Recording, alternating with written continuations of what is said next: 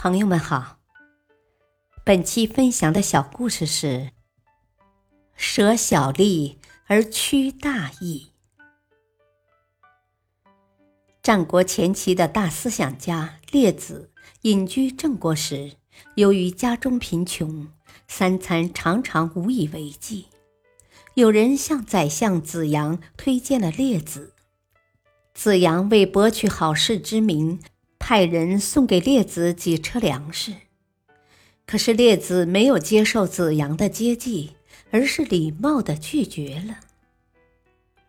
妻子不理解列子的行为，对他发了一通埋怨：“啊，我听说有道的人家里的妻子儿女都生活的富足幸福，可我们呢，常常吃不饱饭。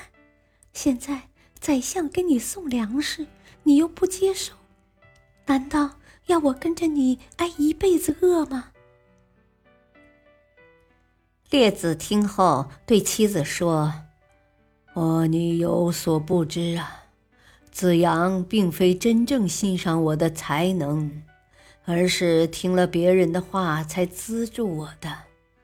以后如果别人说我的不是，他也会相信的。”这就是我拒绝的原因呐。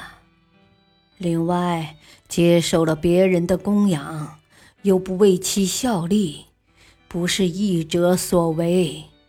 但如果替子阳这种无道之人卖命，更算不得有义呀。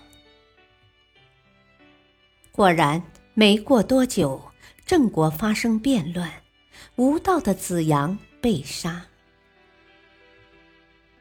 大道理。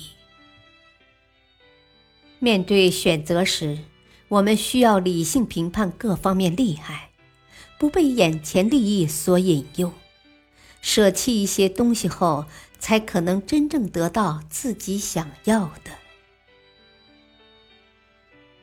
感谢收听，再会。